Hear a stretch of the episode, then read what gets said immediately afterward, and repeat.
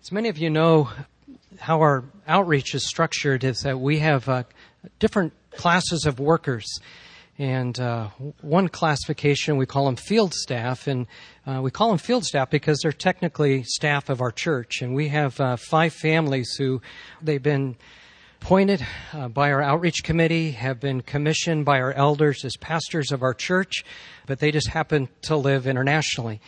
And so, what also that means is we are their sending entity, that uh, we are their main area of support. They do partner with, uh, with organizations or agencies uh, in their field of service, but at the end of the day, we're where the buck stops. And I, I kind of jokingly said to Tom and, and Dan in the first service, just because they're the older of the, the five, that I'm their boss. But, um, you know, really I'm not. I, I'm their friend. And uh, really, one of the privileges I have as our outreach pastor is just to partner with these guys and encourage them. And uh, we were blessed to have Tom and Dan sharing us with the, in the first hour, but now we get to hear from Nicholas and uh, Jared about what God's doing in their work and in their lives as they bring God's word to us. But we're going to start with Nicholas. And Nicholas uh, for, and Danelle for years were in in China, and most recently they've been uh, based back here in the states, but. Uh, Nicholas is always on the move, uh, working with churches and organizations around the world. So it's uh, great to have you here with us this morning, Nicholas. And uh, just pray God's blessing on you as you bring the word to us. Thank you. Good morning. About two or three years ago, the uh, short term Global Outreach Committee uh, decided that we needed to revamp the training that the short term teams go through, and uh, so I was asked to be on that team as uh, one of those who would look at that. I'm an educator, so I brought an educational eye to it. And one of the first questions I asked was, uh, well, what's the purpose of the training? And a very clear answer came back that the training was to try and uh, help the team be a, a unified team ready to serve when they arrive in the host culture. A uni- unified team ready to serve when they arrive. So I thought, okay, it came down, we, we talked about the training, and it came down to, oh, I better just, i have got a timer here because it's going to go over. Um, I began to think, okay, what, it came to me that I'm a, to start a Bible study, to, to uh, re, rethink through the Bible study that the teams did. And so, as I thought about unity and serving, almost immediately came to mind uh, Philippians. And uh, unity is uh, what we have on our right in bold up there, and uh, serving certainly Christ came as a servant, and Epaphroditus almost died in service to uh, the community there. And so uh, I began to procrastinate and not write the Bible study. and then I finally did. But in that, I, um, I, I, thought, okay, look, we need to look at how Paul arrived in Philippi and what's his relationship before this. Uh, we've all heard of the Philippian jailer, and so I, I looked back to Acts 16, and, and uh, then I, I thought, okay, well, but he's, he's arrived there before that, before the Philippian jailer, so there's Lydia, and then looking at, okay, well, how did that trip start? So this morning, uh, we're going to look at Acts uh, chapter 15, uh, the end of chapter 15 and 16. Jared and I are sharing this sermon, I suppose, and uh, appreciated Jared emailing me a few weeks ago and saying, you know, I don't know what, how or if Tom and Dan are sharing the same passage or what, and what do you want to do? So he I said, I don't know. but we can't preach from Philippians. So we were both kind of thinking, oh, yeah, we love Philippians. We get to preach from Philippians. But they said, no, no, the other guy's doing that. So he said, well, let's pray about it. Let's pray about it and see what God leads us to. And so after praying about it a little bit, but knowing that I was going to suggest Acts 15 and 16, waited a week or two and emailed him back, and he said, "Oh yeah, that's perfect." So that's what we're uh, sharing this morning, and I'm uh, glad to uh, pass that on to Jared after I go through um, several situations here uh, uh, that start in chapter 15. So let's look at Acts chapter 15, starting in verse 36. Acts 15, 36. So remember, this is a Bible study about uh, team unity and serving. And after some days, and I don't have time to give you background here, but and after some days, Paul said to Barnabas, Let us return and visit the brothers in every city where we proclaim the word of the Lord and see how they are. Short term project. Very clearly stated. Let's go back to the cities where we were and see how they're doing. Encourage them. So, uh, continuing. Now, Barnabas wanted to take with them John called Mark. This is the Mark who, who uh, wrote the Gospel of Mark, right? So, no small guy, kind of important, but let's read on. But Paul thought best not to take with them one who had withdrawn from them in Pamphylia and had not gone with them to the work. He's a loser. He's a quitter. We're not taking him. So this is a Bible study for the short-term projects and the, and the, and the first thing you get to is the team leaders are in a, in a disagreement here. And listen to how it goes on. And there arose a sharp disagreement so that they separated from each other. Barnabas took Mark with him and sailed away to Cyprus. But Paul chose Silas and departed. So the first lesson from, that we're getting from these, uh, these, this story is expect conflict. And uh, we see here very clearly that the way I kind of look at it is Barnabas was about the man. The disagreement was about Barnabas was about the man, Paul was about the work. Now you take that and do whatever you want with it, but that seems to be the, the disagreement here. And uh, it was so sharp that they, they, they separated. So uh, don't be surprised by conflict prepare for it. Don't be surprised by conflict. Prepare for it. So, actually, an application here right away. I'd encourage you, if you're in conflict with somebody right now, study Philippians with the person you're in conflict with, and your life will be changed. One, one thing that I'm bringing out here is as you read Philippians, you're going to see that Paul kind of worked this through by the time he wrote to the Philippians. I think some of the things that he, happened here he reflected on, and they come out in Philippians. But that's for you to work through. Okay, so let's uh, continue on here. Uh, the second principle is coming out here in the same verses.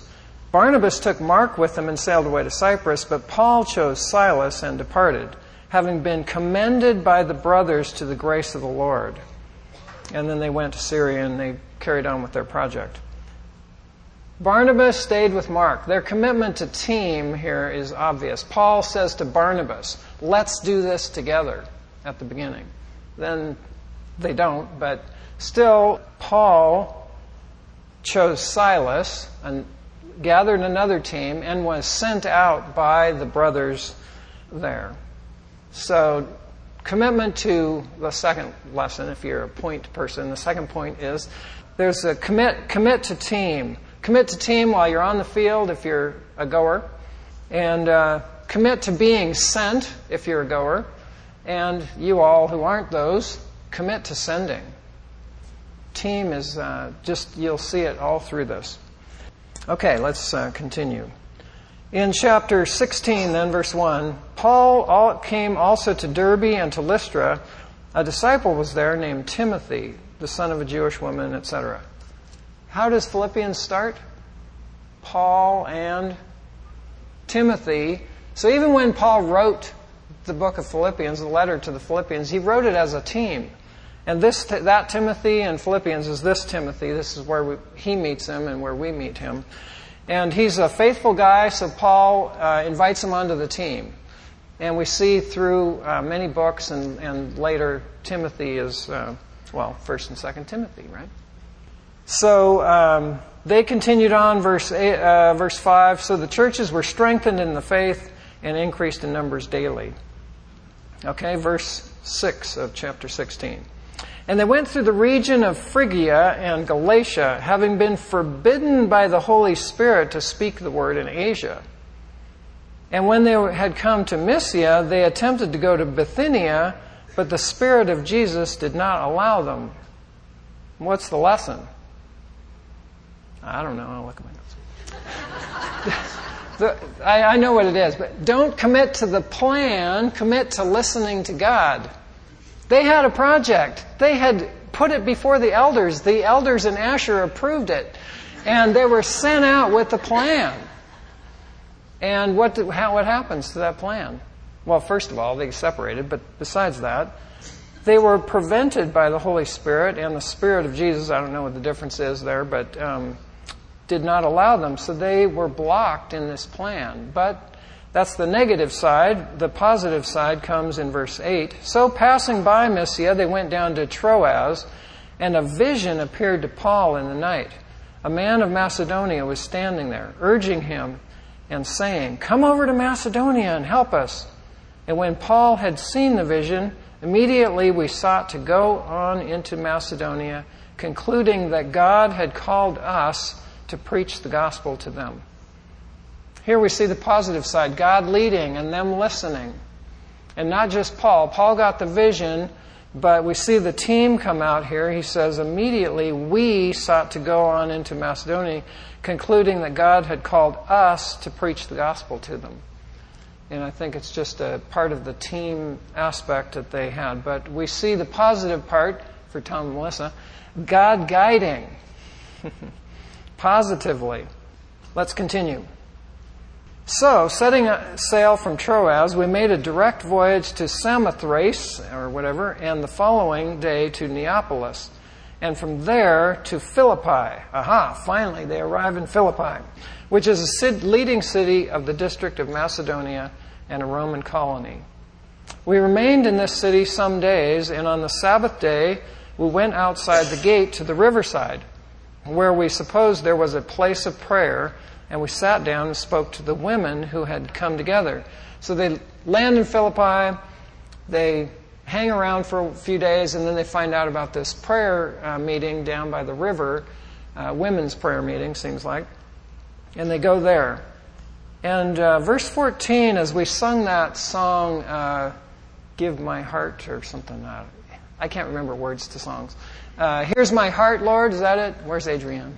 Yeah, is that it? Here's my heart, Lord. I thought of Lydia, because listen what it says of Lydia. One who heard us was a woman named Lydia from the city of Thyatira, a seller of purple goods who was a worshiper of God. The Lord opened her heart to pay attention to what was said by Paul. And, uh, you know, the, all of the words, if you think of Lydia saying those words to that song, is really striking. But uh, the fourth principle is God prepares the hearts. So, yeah, yeah, we go and you send, but is God preparing hearts? And Dan in the first service said that China is not the fastest growing church in the world. Well, okay, but in history, in the last few years, not right now, it was the fastest. So, but the point here isn't that. It's, uh, God is preparing hearts all over the world like He has never done before. And uh, it's, it's just amazing. As you hear the different uh, places that people are, God is preparing hearts, and it's His work. We're fellow workers with Him. Verse 16. As we were going to the place of prayer, we were met by a slave girl who had a spirit of divination and brought her owners much financial gain by fortune telling.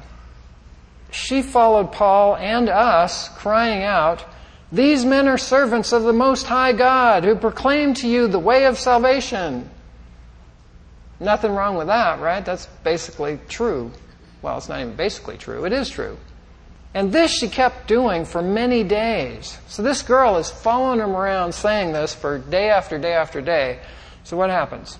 Paul having become greatly annoyed, says in my Paul, having become greatly annoyed or troubled in NIV, turned and said to the Spirit, I command you in the name of Jesus Christ to come out of her. And it came out at that very hour. Pretty good thing to do. But when her owners saw that their hope of gain was gone, they seized Paul and Silas and dragged them into the marketplace before the rulers. And when they had brought them to the magistrates, they said, These men are Jews and they've been disturbing our city. They advocate customs that are not lawful for us as Romans to accept or practice. The crowd joined in attacking them, and the magistrates tore the garments off, off them and gave orders to beat them with rods. So, as a result of this, Paul being greatly annoyed, okay, let's, Luke makes a point to say, Paul, not us, he does say, she followed Paul and us, crying out, but Paul got really irritated, turned around and said, Come out, which is a good thing, good for the girl, but not the economics. I'm not saying Luke just points it out, and I'm just bringing it out too. That, that Paul didn't say, he could have said, hey team, what are we going to do about this girl? You know, let's pray, pray, pray for her. Let's, you know, let's, let's lay hands on her whatever they could do and pray for her. We don't see any of that. He's irritated and he turns around and does this. And the result is get the clothes ripped off them, they're beat, and um, when they had inflicted, verse 23, and when they had inflicted many blows upon them, they threw them into prison, ordering the jailer to keep them safely. Having received this order, he put them into the inner prison and fastened their feet in the stocks. So I think the, um, I didn't know what to do with this except say it to you and kind of let you figure out what's going on with Paul here. But my lovely wife said, well, the, I think the, the principle here is pray for those who, who are sent. Pray for the people you're sending. Because when we're on the field, we're meeting spiritual battle in, in quite unique ways that we're not necessarily used to. And uh, there, there are these daily things, and it, it doesn't have to be this kind of thing. It can just be normal stuff. And uh, as the Japan team goes and, you know, they got to eat sushi or something, raw fish or whatever they do. Uh, they, some, some people like that and others, you know, they don't. So uh, pr- the, the principle I, I, really like is pray for those who you, who you send. So uh, I'm going to go over those lesson, those what I get of lessons out of this. Don't be surprised by conflict. Prepare for it.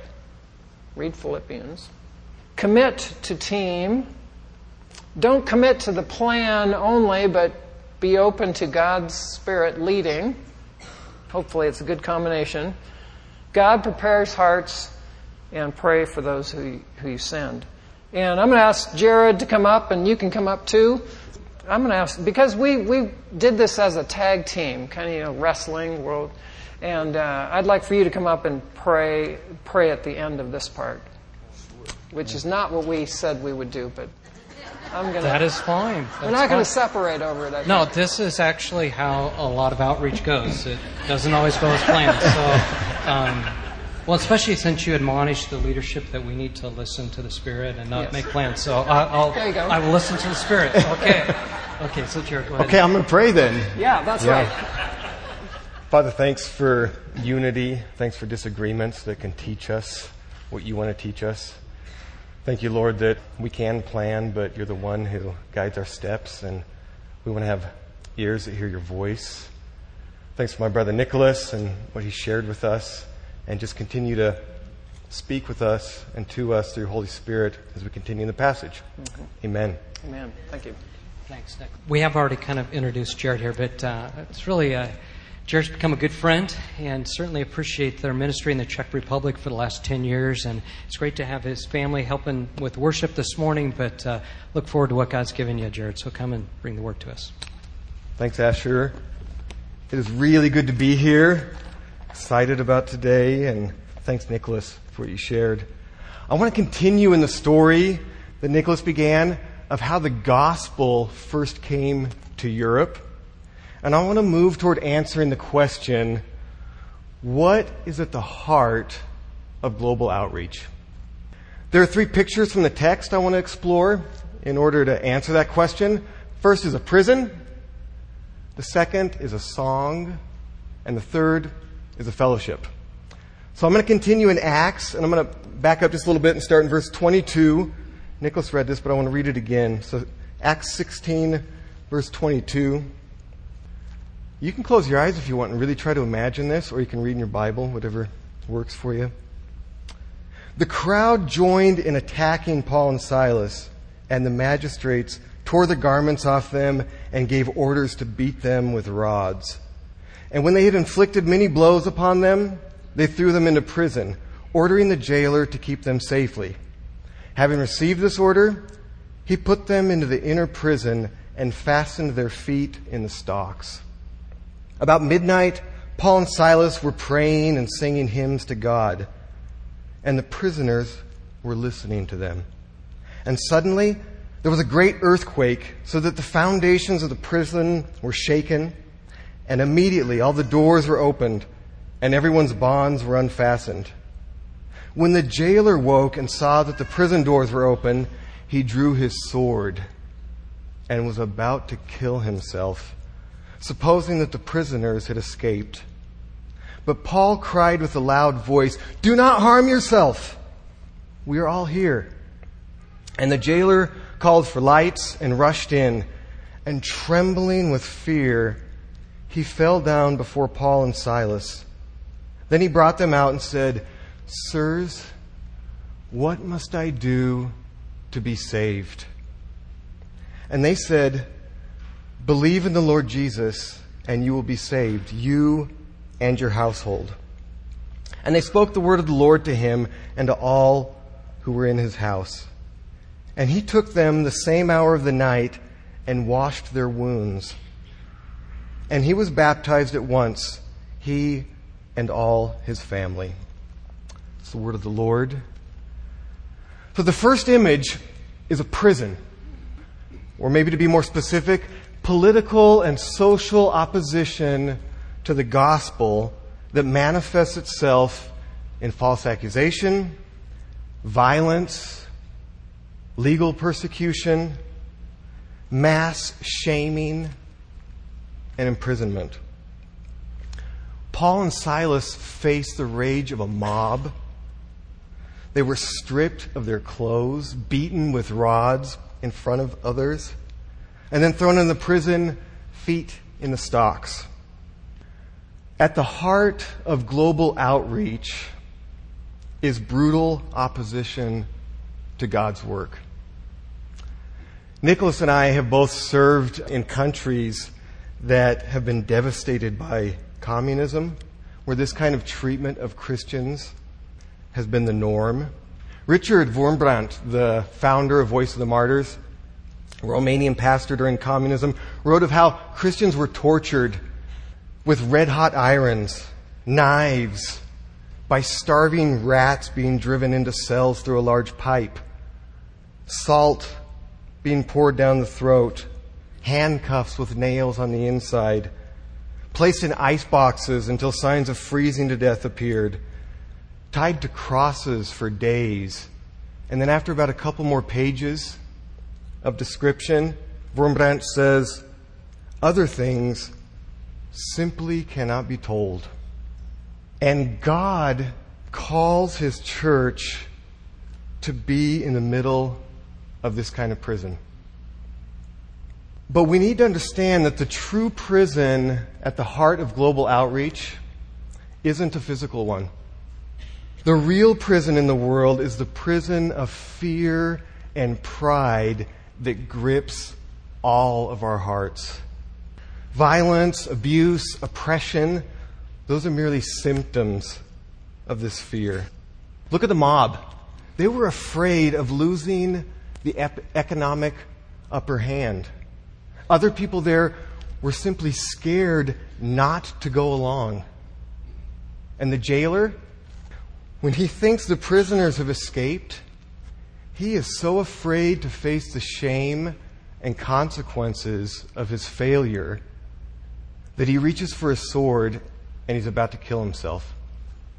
When he goes to Paul and Silas, it says he's trembling with fear. And it makes you ask the question who here is really the prisoner? God longs to free us from our fears of being failures, our fears of not being good enough, our fears of being insignificant, rejected, unloved. Maybe you can relate to some of that.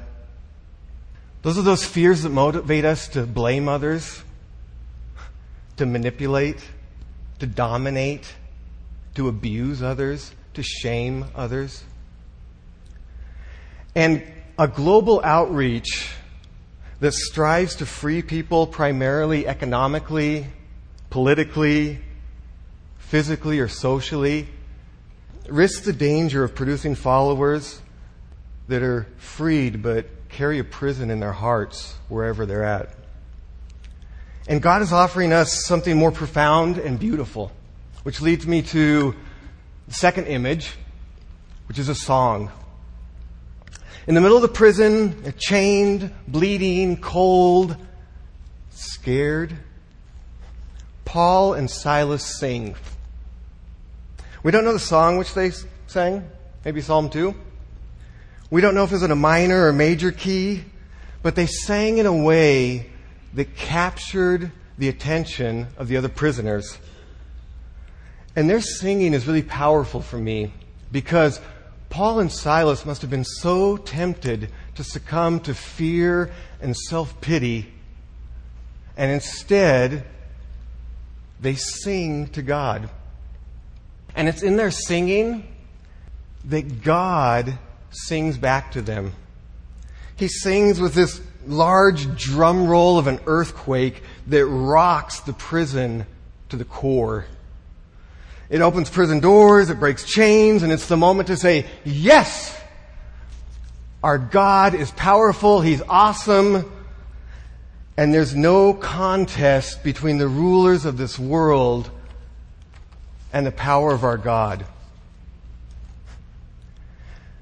But this is the place in the story where I was scratching my head and thinking, okay, if I'm Paul, I've been unjustly beaten, chained to a wooden torture device. I'm bleeding and hurt, and yet I've decided, okay, I'm going to call out to God. I'm going to pray to Him and sing to Him.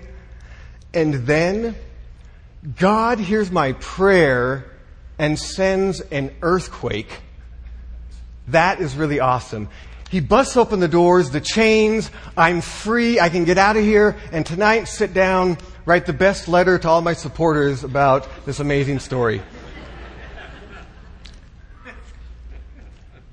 But the story doesn't go like that.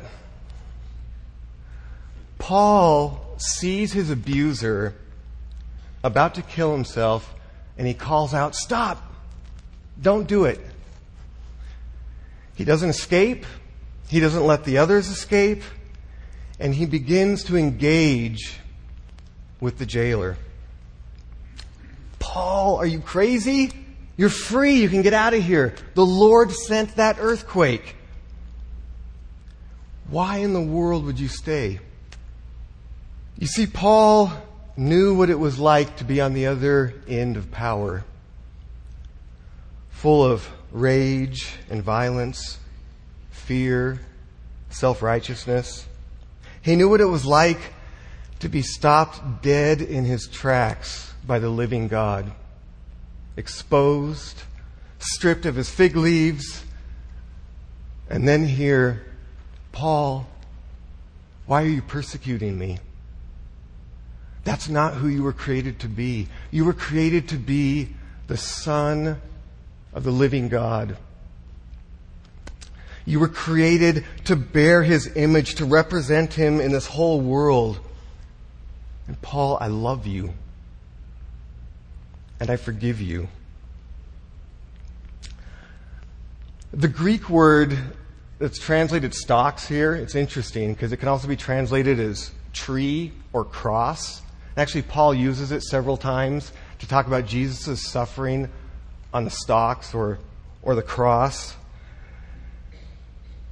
And Paul, sitting there in that prison in the stocks, knew that he had experienced God breaking through the prison of his heart.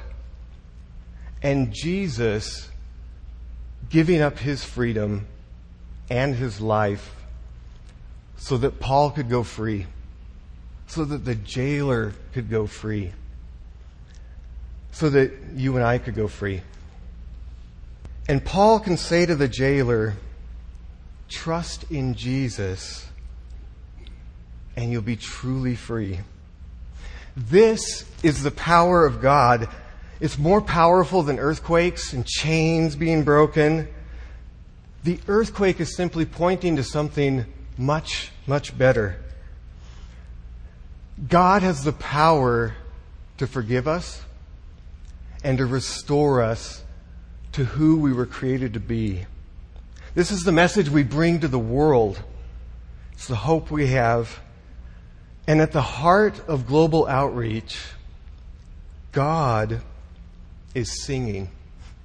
He's wooing us to himself. He's playing the lover instead of the judge.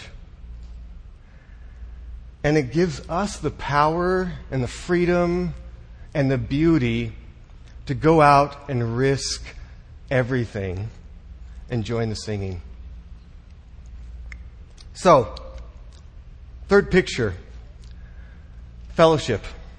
This idea is central in Paul's letter to the Philippians and in other writings. And here we get a picture of what it looks like. The jailer asks, What must I do to be saved? It's that Greek sozo, which means so much more than a ticket to heaven. It means healed, saved, freed, restored. It's got this wonderful, broader meaning to it. And Paul begins to explain to him.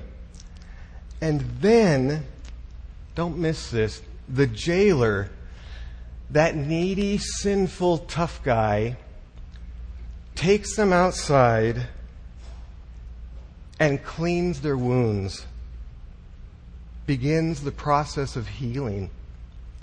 And it makes you ask the question who here is helping heal whom? Too often, global outreach has been about religious and cultural colonization, a better, more privileged group helping out a lesser group. But that leads to just more pride and self righteousness. And I know the temptation of this. I really do. It feels good to be needy, or to be needed, excuse me. It feels good to be needed. It feels good to be better, to have the right answers. But at the heart of global outreach is a mutual need for each other. We need to let those who we serve wash our wounds. They need to see our vulnerability. Otherwise, they won't see the power of God's provision and protection in our lives. They'll see the power of our money and skills and efficiency and statistics, programs. But at some point, they're going to realize that the emperor doesn't have any clothes on.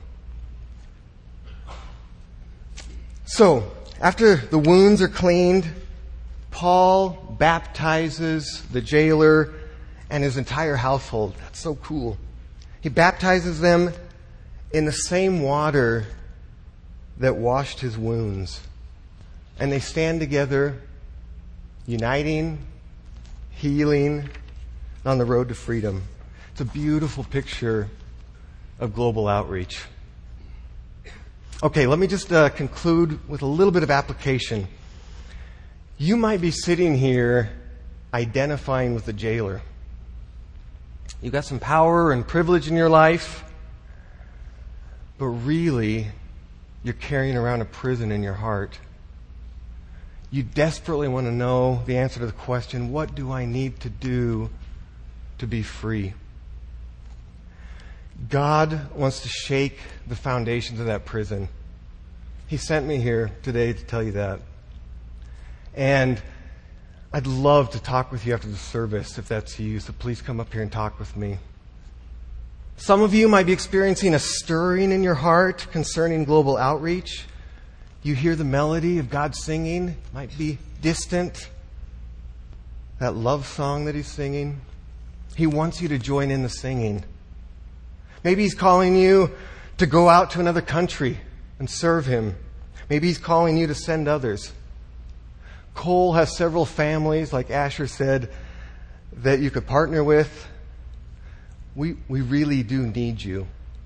Global outreach workers are not lone rangers, but part of a fellowship striving together for God's heart for the world.